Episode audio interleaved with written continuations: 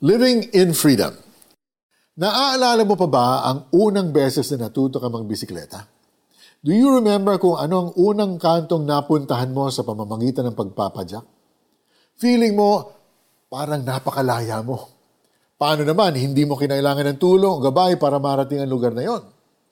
Yan ang freedom. Pero kaya ba nating padyakan ang biyahe ng buhay na walang tumutulong sa atin? How can we be truly free? Sa 2 Corinthians 3 verse 17, it says, Now the Lord is Spirit, and where the Spirit of the Lord is, there is freedom. But what does this mean? Kung ganap ang presensya ng Panginoon sa ating buhay, may kalayaan tayo mula sa kasalanan.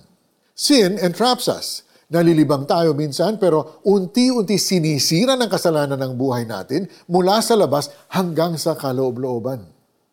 Masarap ang malibang sa kasalanan, pero panandalian lamang ang pleasure na ibinibigay nito.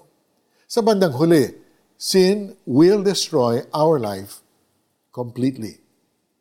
Yes, we may think that we are free to do anything we want, but it doesn't necessarily mean that we are doing the right thing.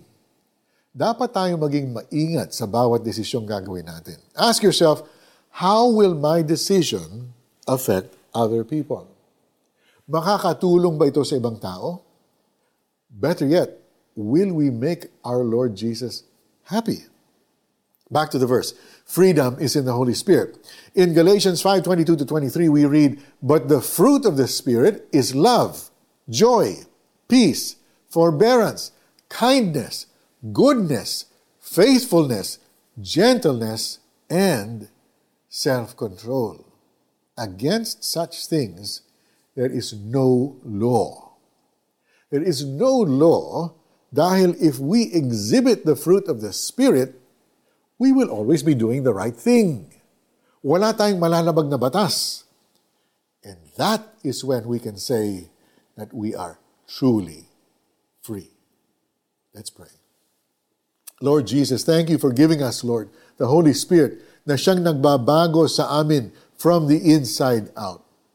Tulungan mo po ako na maipakita ang fruit of the Spirit sa aking buhay. In Jesus' name I pray. Amen. How do we apply this teaching in our lives? Anong parte ng iyong buhay ang nangangailangan ng kalayaan? May mga bagay o ginagawa ka ba na dapat mong isuko at hingi ng tawad sa Panginoon? Commit this matter to the Lord and allow the Holy Spirit to work in you. Ang Panginoong binabanggit dito ay ang Espiritu. At ang Espiritu ng Panginoon ang nagbibigay sa atin ng kalayaan. 2 Corinthians chapter 3 verse 17. I'm Mari Kaimo. Thank you for joining us. God bless you.